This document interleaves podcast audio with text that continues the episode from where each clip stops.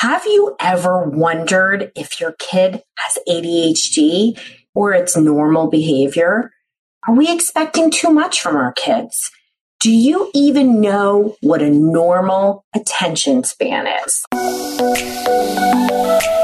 Hi, I'm Dr. Roseann. I'm a mental health trailblazer, and join me as we have real conversations about real solutions to kids' problems. And today, we're going to be talking about is it ADHD or is it normal behavior?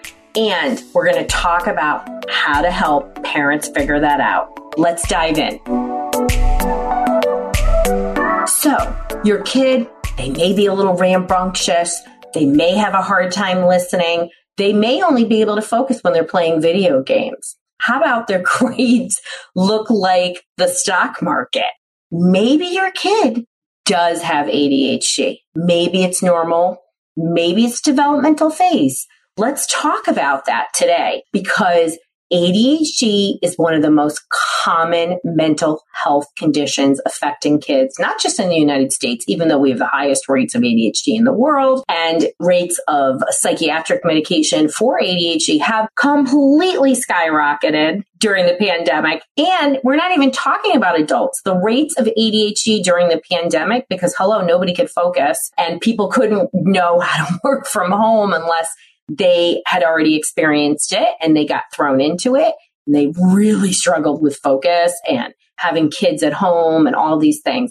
But let's talk about our kids. So when is it normal to be unfocused? When is it normal to have difficulty finishing a task? And all those other things in terms of impulse control that we know come along with clinical ADHD, attention deficit hyperactivity disorder. And there's different kinds. So some people are more unfocused. Some people are more impulsive and some are combined. Those are the three types in the diagnostic and statistical manual, also called the DSM, also called in my world basically it's going to lead you to a pharma. That's what it's designed for. But this is what we have, and you should understand what we have in terms of diagnostics. So ADHD is a clinical disorder that affects kids. You must see symptoms before age 12 and you must show a variety of these symptoms and it's got to have a significant impact. You can't just have a period of being unfocused, like, for example, having brain fog after COVID or your stressed level is up because you were bullied or you moved and then you're having a hard time being focused. But when we talk about is it normal or ADHD, we really have to understand what is normal attention. And I think that there is a clearly we know about the brain is there's a range of attention. Anybody who hangs out with me knows basically I could have like 67 tabs open on my computer and my brain and I can know where everything is. I have really good executive functioning and I'm super, super organized. Does it mean that I didn't probably have an attention problem in the 80s when I sat in school and literally read books not related to class and was daydreaming all the time? Probably, but I've done a lot of neurofeedback. It's hard, it's really hard to tell. I can tell you my attention and again, executive functioning is stellar, certainly post neurofeedback. And I always was an organized systems kind of thinker. And you either are or you're not. You can either always see the forest which I always see the forest and then I see where that forest fits in with all the other forests, right? I'm that kind of person. Where does everything link together where you only see the trees? And I can tell when I talk to people, where do they start with details or do they start with the big ideas? And certainly we know about the brain is when you're more structured in your thinking, you can hold more information. You have, your working memory is going to be stronger. Everything's more organized. But let's talk about what's normal development. So a typical two year old is going to be able to pay attention for four to six minutes. And generally every two years, sort of after that, it can increase by about six or so minutes. So a typical 10 year old can hold their attention for 20 to 30 minutes. I know you say they can hold it for six hours playing video games, but that is designed to give constant feedback to the brain and hook you in. They have psychologists who who going to hell because their living is to help kids be totally hooked on video games. So I'm joking, but I'm not. Like you get a PhD so you can um, make a ton of money and work for a video game. No, not cool. But it's giving a high level of stimulation. And what do we know about attention? You're going to be able to pay more attention when you like something. Like Dr. Rowe here, I love to cook. I could cook for hours. It's fun. It's super relaxing to me. And actually is one of the only things I physically do that my mind isn't busy. Like I can concentrate on the task without being like, here's my next book idea, you know? or pop in a worry about a client or, or something, right? You know, my mind is very divergent and easily stimulated. So when we are enjoying ourselves, we have way better attention because the brain is more stimulated. When it's boring, I'm watching a little bit of some sports. It's never going to happen. My family knows this. Oh my gosh. In 30 seconds, I'm distracted and I can't do it. Does your child struggle to complete tasks or they can't stay focused enough to finish their homework or get anything done? Or maybe they're super fearful and moody. This may leave you questioning if your child has ADHD or something else like a learning problem, anxiety, depression, or OCD. Well, I've created a quick quiz that will tell you if it's ADHD or something else.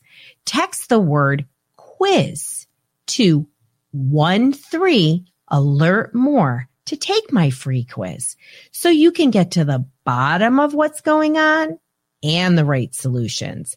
That's text the word quiz to one three alert more.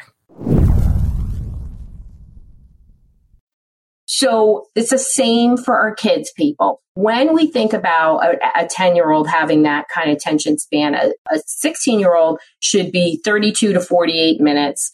That doesn't mean getting up and not moving, okay? Because we want to have movement. But there is a wide variety of levels of attention span depending on the type of information. Certainly, our kids with ADHD are more kinesthetic visual learners and they are generally not auditory learners. And within that, there's a big range. So, how do we know it's a problem? Just like if it's anxiety or depression, if your focus is getting in the way of your daily functioning, it's a problem. So let's unpack that because we also have expectations and we have what's developmentally appropriate. And I think this is the problem. I, I actually had to do a video for a client parents today because their expectations were ridiculous. They wanted me to call them back within like an hour of a request. And I was like, that does not happen here. You signed off on that. Everybody knows that. You get videos from Dr. Rowe and audios. That's how it works. Okay, people, I have appointments all day. So when we think about kids' behaviors, I remember one time it's a story you're going to hear me repeat because it's literally the most ridiculous expectation I've ever seen for a child's behavior, probably other than the princes and princesses. I had a mother who was very upset that her four year old couldn't make her bed perfectly. And I was like, in what world is a four year old able to make their bed? Because uh, I'd like to know that. So when we think about our kids and what they're doing, is your expectation too high? Number one. Is the task clear? Have you made the implicit, what you assume they know, explicit? That's really, really important. And is uh, not only does your kid the appropriateness, the implicit and explicit, do they really know what to do? Okay. Don't just assume you've had a conversation, there's some practice. So when you meet those three criteria, and I'm not saying it's perfect, but you meet those criteria and your child is struggling. I really can't clean my room. I really can't stop touching the kids on the block. Like we see a pattern of behavior. One time is not a major problem unless it's a safety issue, unless they're also saying horrible things about themselves or those kind of things. Like it's very reflective and underlying psychological need. But when we are seeing a pattern of difficulty, we have a problem. Houston, we have a problem. So we then want to say, is there something going on here? So when I meet with somebody, obviously I am doing analysis in our brain behavior reset program. We're doing a Q, EEG, or a brain check. So I don't have to guess. I can say, holy cow, this is ADHD. Oh, holy cow, this is a head trauma or anxiety or learning disability even. But I go back and look. Did the preschool teacher come to you and say, hey, Marcus, super smart, but can never finish his work. Or Josephine annoys the other kids by touching them all the time. You know, is there some indications that there's a problem? And with that, it doesn't mean it's always that early, but I want to say to you, preschool is a time if kids are more on the impulsive side, well, things will come up. Kindergarten and first grade, third, sixth, ninth, and college are transition years. And kids with ADHD are smarter than typical. They have a high average IQ on, on in general. So they may be compensating.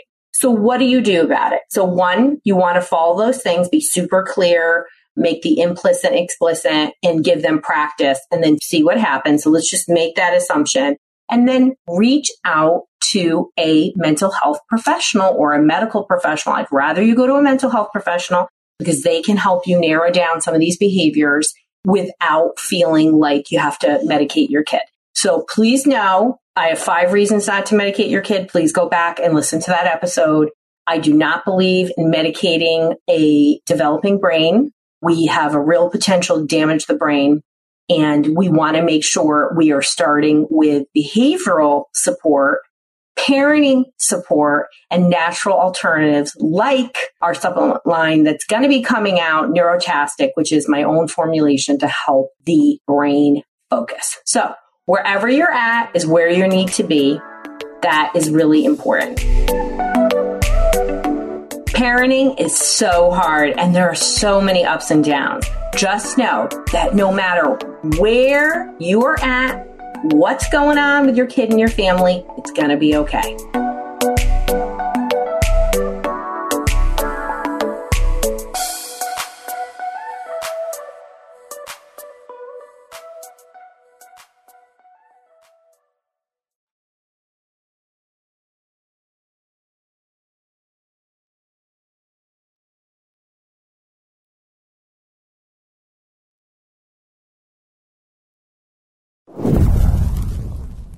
You need the right solution to help your child be successful at home, school, and life. And that's why I've created the solution matcher. Go to drroseann.com forward slash help, D-R-R-O-S-E-A-N-N